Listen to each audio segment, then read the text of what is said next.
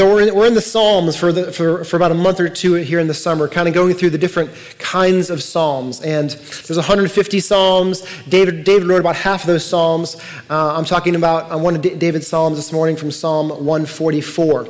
And uh, it's called a royal psalm because it's written about the king. It's written about who God is as a king. It's written about sort of his uh, sovereignty and his leadership and his royalty. And so this is a, a royal psalm, they call it. There's about four or five different kinds kinds of psalms psalms of lament, psalms of worship, uh, so, so, on and so forth. So I want, I want, to read this in three parts, and um, we'll kind of go part by part through this, this uh, amazing story and, um, and, and, see what the Lord wants to say.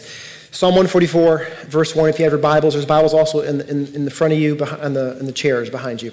Um, in front of you, sorry.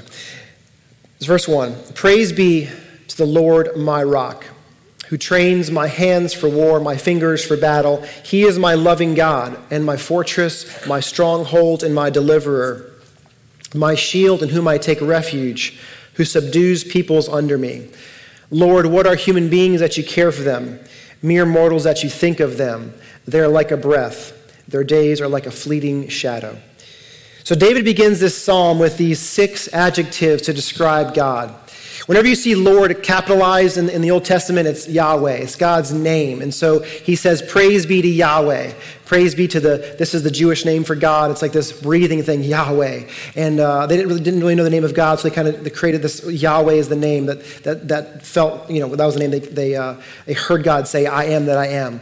And so, praise be to Yahweh, my rock. So he, he calls God his rock. He calls God his fortress. He calls God his stronghold. He calls God his deliverer. And he calls God his shield. And so he describes God this way. And it's important that he, that he starts by saying, my. You know, he, he uses personal pronouns. And he's, what he's saying is, God is not just out there. He's not just a deliverer or a stronghold or a shield. He's my shield and my stronghold and my deliverer. And we heard testimonies this morning about those very things. It's one thing to, to know about God, and it's another thing to know God, God's heart. It's, not, it's one thing to, to have gone through hard times, but it's nothing to, go, to have gone through hard times and know He's the, the deliverer. And so he, he describes God as a rock. And the idea is that He's this rock that you build your life upon. It's, it's indestructible. It's like God's the foundation. If you built a house on a rock that Jesus talked about, He's the rock. It's, it's stable, it's steady. He's your rock of strength. And so David talks about him as a rock. He says he's a loving God in verse 2, that God is a God of love. He's a father. The core, the nature of who God is, is love. God is love, John says. And out of that place of love, out of that place of his father heart, every other attribute flows. The father heart of God is a father heart of love calls God a fortress. It's a picture of like um, a castle. If you imagine a castle or a sort of a military encampment, this massive wall. I think of the St. Augustine fort, and you think of this, this fortress. That was, that was such a powerful picture of God being this place where you can hide in Him. You can, you can find safety in his fortress. And he calls God a stronghold. And the stronghold is like the place in the fortress, that when the fortress is even falling down, the stronghold is the place you go in the fortress, where that is like the, the place that is the most safe. It's the most protected place. And so God is a stronghold. And he calls God his deliverer, which means he doesn't just protect us from the battles or the pain or protect us um, from the, the, the hard things of life, but he delivers us through them. And there's a, there's a coming out, a deliverance, that it's not just about hiding in safety and being in refuge, which is, which is true, but there's a deliverance. Ultimately, God is faithful to deliver. And so he starts with those descriptors of God, and then he says, What am I, Lord? I'm just a human being. I'm a mere mortal that you think of. I'm like a breath compared to your eternity, compared to like the beginning and the end of time. You're outside of that. You're eternal. And what am I, God? Have you ever thought that? Like, there's billions of people right now in the world. And yet, God thinks of me. God hears my prayers. Jesus loves me and died for me. Like, there's this, this realization in David's mind. Like, he's describing God and he's saying, and this is me. And yet you, you see me and you love me And you're mindful, like you, you take notice of my heart and my needs and my stuff. And it's true. And I think all of us have felt that way. We've, we've, we have felt like, God, where are you? I mean, there are times where you think, you know, are you there? I, I just feel like I'm such a, a, a tiny speck compared to the, the grandiose creation of the world and the people. And yet, God wants us to know this morning that you matter and that you are special and you are unique to Him. And your love for Him is unique. Like there's no one else that loves Him the way you do. It touches Him in a way that only you can do. And so He made you uniquely in that sense. So out of that place, He prays this prayer. He says, God, verse 5 part the heavens lord. And here we go. This is like his the fiery david coming out. Like a lot of times psalms is like it's like it's just real. The psalms are just beautiful like journals of people's thoughts and prayers. And so god is david's like this is what i need lord. Out of this place now i realize you're powerful you're a deliverer. This is what i need. Okay Part the heavens, Lord, come down, touch the mountains so that they smoke, send forth lightning and scatter my enemies. Shoot your arrows, rout them. Reach down your hand from on high and deliver me and rescue me from the mighty waters, from the hands of foreigners. Sounds a little, little, little, mean.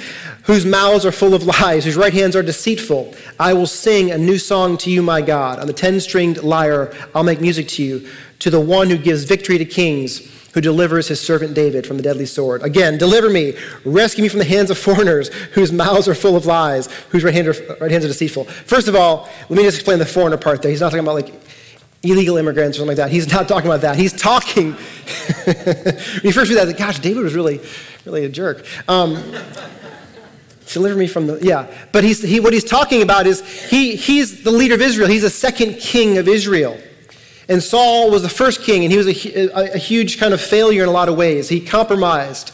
And so David comes into power, and he sees his nation being affected by the, the worship of other gods around him and he sees the foreign gods of the Philistines, the Amalekites, and them affecting the worship of Yahweh. And so he's saying, I, I, don't want our, our people to come under the lies of false worship, of idolatry. It's a real thing. And they were led astray. They were led astray right after this by David's own sons into the worship of false gods. And so David's crying out to God, like it's so tempting to give in to what the culture is doing. It's so tempting to just believe the false gods around us. It's so tempting to go, that just made that makes sense, doesn't it? Doesn't that make sense? Let's just go along with the tide around us. Israel's always been surrounded by those worshiping false gods. Israel's always been surrounded by that, and they've had to come back over and over again, and God used many ways to do that. And David is crying out to God, Would you, God, just call us back to the pure love of Yahweh? Would you, God, just call us back to the simple surrender to the King? That's what he's crying out for. He's not literally saying, you know, send down lightning bolts, God, and kill the king of Philistine. You know, I hate that guy. You know, send it down, Lord. Get, get Putin out of there, Lord. Send it down. You know, whatever it is. But he's, he's, he's, he's realizing that there is a battle, that he's in a battle. And for him, it was both physical and spiritual. Israel was in physical battles and spiritual battles. And David realizes by praying, by asserting something in the spiritual, it affects the physical.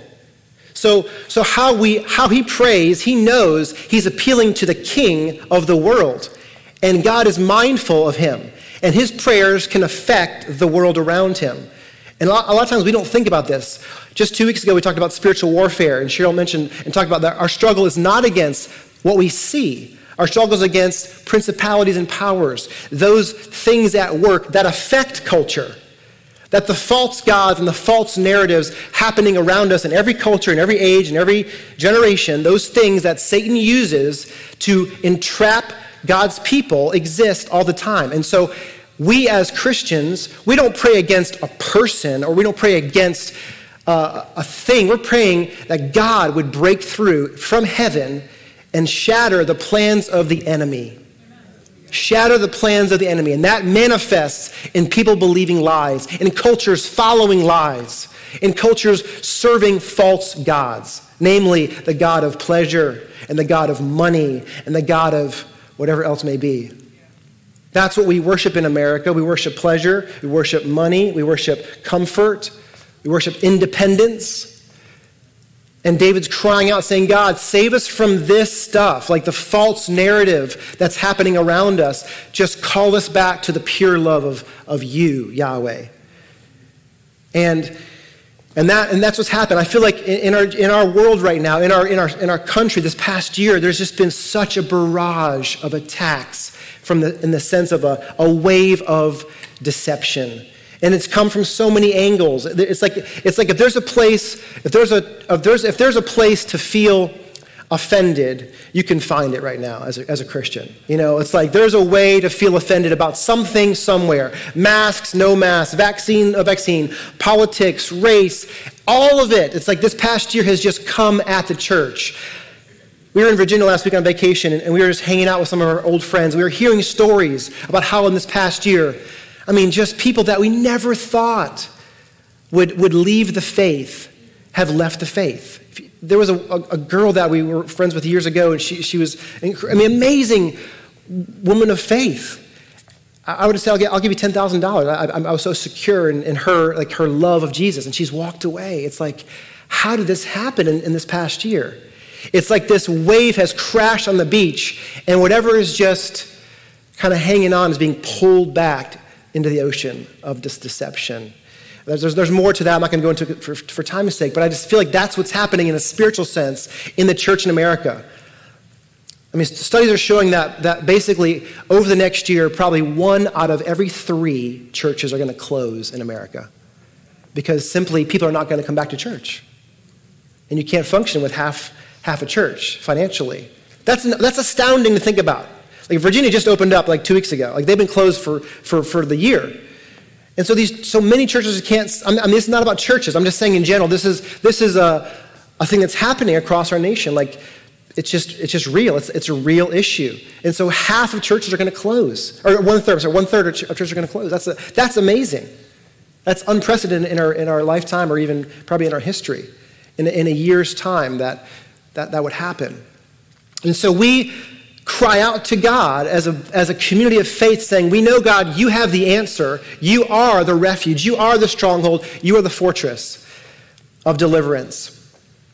And David realizes the people that are most affected by this, this happening, if God intervenes, if God were to come and God were to bring deliverance and freedom, the people that are most affected are our children are, are the children. So he, he goes on by saying this Then, when you do this, God, then, verse 12, our sons in their youth will be like well nurtured plants. Our daughters will be like pillars carved to adorn a palace. Our barns will be filled with every kind of provision. Our sheep will increase by thousands, by tens of thousands in our fields. Our oxen will draw heavy loads. There'll be no breaching of walls, no captivity, no cry of distress in our, seats, in our streets. Blessed is the people of whom this is true. Blessed is the people whose God is Yahweh. He's saying, if you come, Lord, our kids are going to be the ones that are going to be blessed. That's the reality, y'all. The, the stuff happening, happening right now with, with sexuality in our culture, it's not me that's going to be affected by this. It's, it's my sons. It's your sons and your daughters. The confusion of our day, the gender stuff and sexual stuff, it's going to be th- them that are confused and deceived and, and swept up into this incredible demonic lie of our culture right now. They're going to be swept up into it. And David realizes that. David's saying, like, this is what's going to happen. If we turn back to God, if God comes, our sons will be like well nurtured trees planted. Our daughters will be, will be, like, actually in the Hebrew, the daughters are like, it's like this cornerstone pillar. This idea that, that, the, that women of faith, secure in their identity, are like pillars that hold the entire house together from collapsing and they hold the house together and they connect like a cornerstone pillar of the whole establishment. If God moves and if God comes, happy are the people of whom this is true. Blessed, the same word in the Hebrew, has said. It's like this idea that, that happy are those for whom Yahweh is your God. And conversely, ultimately, unhappy are those who, who don't know Yahweh as their God. So that's, that's the message of David this morning. That's the message of this psalm. And I just want to be honest and be real right now. Like, I read this psalm through this week, and I, I had little revelation about this. And I thought, I, I just don't feel this, Lord. Just like these testimonies today. Like, I don't feel that you've been my fortress or my stronghold or my deliverer. I haven't felt that way. And last night at 11 o'clock, our oldest son wakes up. He's been getting these sharp pains in his stomach for the past few months. We had all kind of blood tests done, no results. And he's crying and he's shaking violently. And I, and I text Melissa, I'm like, I'm going to have to cancel service tomorrow. I can't come. I'm going to the ER. And so we prayed for him and he calmed down and he finally fell asleep in our arms. And then an hour later, our 17 month old wakes up and he's screaming with a double ear infection. And I'm like, I'm like, God, where the heck are you? Like, I have to preach in a few hours about you. You know that, right? Like I'm talking about you and you're, you're so great and so, so good. So I was up from 2 until 6, and then Shannon, and then I woke up at 6, and then Shannon came and woke me, woke me up, and I had to get ready to go. I'm not saying, I'm not saying to sympathize with me, empathize with my stuff. I need counseling here. I'm not, I mean, whatever. I, I'm, I'm just saying this doesn't feel that real right now, like to me. This whole year, I've been exhausted. We've been exhausted. Five hours of sleep on a good night for me. Five hours. I'm tired. And ministry wise, I'm tired, y'all. Like Jared's tired. We're tired of the drama. We're tired of the controversy of all the mass, no mass. I mean, all the stuff this year. It's like it's exhausting. I mean, let's just grow up together in unity. Today, today was a beautiful expression of unity. It's like, yes, Lord, we want you. We're broken. We're different, and we want you. I mean, can we come together in our differences? In our brokenness, broken and contrite heart, he, he won't despise. And a, amen. Amen, Kendra. Testimony number six right there. That was not a plant. I didn't ask her to do that. But I will give her a Chick fil A gift card later for that. That's what I do. Chick fil A gift cards. If you do things, I'll just Chick fil A gift card. Boom. Zoe. Um, So I came across this week, I mean, this week, I heard about the story of this, this woman, Jane Mar- Marczewski, I think her name is. Nightbirde is her, her, her singing name. Uh, and wrap this up. You may, may have seen it online. She sang, she sang on America Got Talent this past, I guess, past few weeks. She sang on the show. And she's a Christian. She has terminal cancer. She had cancer three times. This is her third time with cancer. And she weighs about 100 pounds. And she sang this song about just trusting and, and walking through this dark, this dark season of her life, three times with cancer. And her husband left her after the first time. And she's 30 years old. And she's probably not going to live much longer, honestly.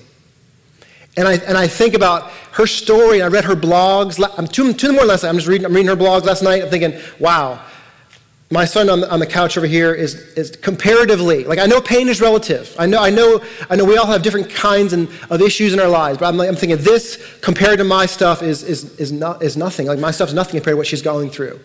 And she talks about just her battle with, with cancer and depression and loneliness. And she's a modern day psalmist. Her blogs are like the psalms. Like they're beautiful I encourage you to find her stuff and just read it and, and just watch her story. It's, it's unfolding. It's going to go across the Facebook. It's already getting popular. But I feel like she's a voice right now. She's a voice right now. And so she says, she says this. It's kind of long. I'm going to read it. She's, she says, I've had cancer three times now.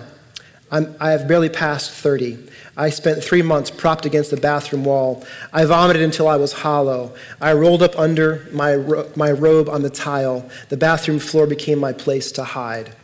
I remind myself that I'm praying to the God who let the Israelites stay lost for decades. They begged to arrive in the promised land, but instead, he let them wander, answering prayers they didn't pray. Every morning, he sent them manna bread from heaven. Call me cursed, call me lost, call me scorned, but that's not all. Call me chosen, blessed, and sought after. Call me the one who God whispers his secrets to. I'm the one whose belly is filled with loaves of mercy that were hidden just for me. And I learn a new prayer. Thank you. It's a prayer I don't mean yet, but I'll repeat until I do. I know it sounds crazy, and I can't explain it, but God is in there, even now. I have heard it said that some people can't see God because they won't look low enough. And it's true. Look lower. God is on the bathroom floor. When it comes to pain, God isn't often in the business of taking it away. Instead, He adds to it. He is more of a giver than a taker. He doesn't take away my darkness, He adds His light. He doesn't spare me of thirst, He brings water. He doesn't cure my loneliness, He comes near. So while we believe that when we're in pain, it must mean that, he, that God is far. This is the truth, y'all. Like, if you let, if you let emotion and experience be your theology, you're going to walk away from God eventually. That's the word I felt. That's my whole talk right there. If we let emotion and experience be our theologian, in other words, how we think about God, we're going to walk away eventually. I wanted to tear this psalm out this week and read Psalm 143, which says, the one chapter before says this The enemy pursues me. He crushes me to the ground. He makes me dwell in darkness. So my spirit grows faint. My heart is, is, is dismayed. Answer me quickly, O Lord. My spirit fails. That's how I feel. Psalm 143. They're both there, though, right? They're both valid. They're both the Word of God. I respect that. That's a beautiful thing about, about the Bible. That's how I feel. But, but in the midst of these emotions, we assert what she did. She asserted the truth over those things. We cannot let emotions and experience be our theologian. And that's what's happening right now in this whole movement, just ripping stuff out of the Bible we don't like it's not that simple. I'm, I'm sorry to make it that, that simplified, but I feel like in many respects, that's what's happening. We're recreating God because we don't have that experience. And so, how could God do this? Take it out of the Bible. Y'all, He is good. And when the night, when the night is falling, when the night is, where the, where the, where the phrase is, holding on, God is still holding on. When the night is holding on, God is still holding. He's saying that over and over again. He's the cornerstone. All right, let's stand. We're, we're kind of late. Let's pray and have time ministry. It's really important. I think there are a lot of folks that really need ministry this morning, including me, including me. God, thank you that you are holding on. That whether we're in Psalm 144 with David, and you're my fortress and my deliverer, whether we're in Psalm 143 and our spirit cries out and faints within us, Lord, you are here and you don't push away either one. You welcome those feelings, those, those thoughts, and you are not afraid of where we are in our journey with you. But we assert the truth, God, this morning. You are good. You are good, and you are near the brokenhearted. And you're victorious over sin and death. And one day, that, that woman, Nightbirde, will stand before Jesus healed. And she'll embrace Jesus, and he will say, Well done. I am your deliverer and your healer and your sustainer. It's still true. Would you come, Holy Spirit, right now and just touch us that need to be touched? Come, Holy Spirit.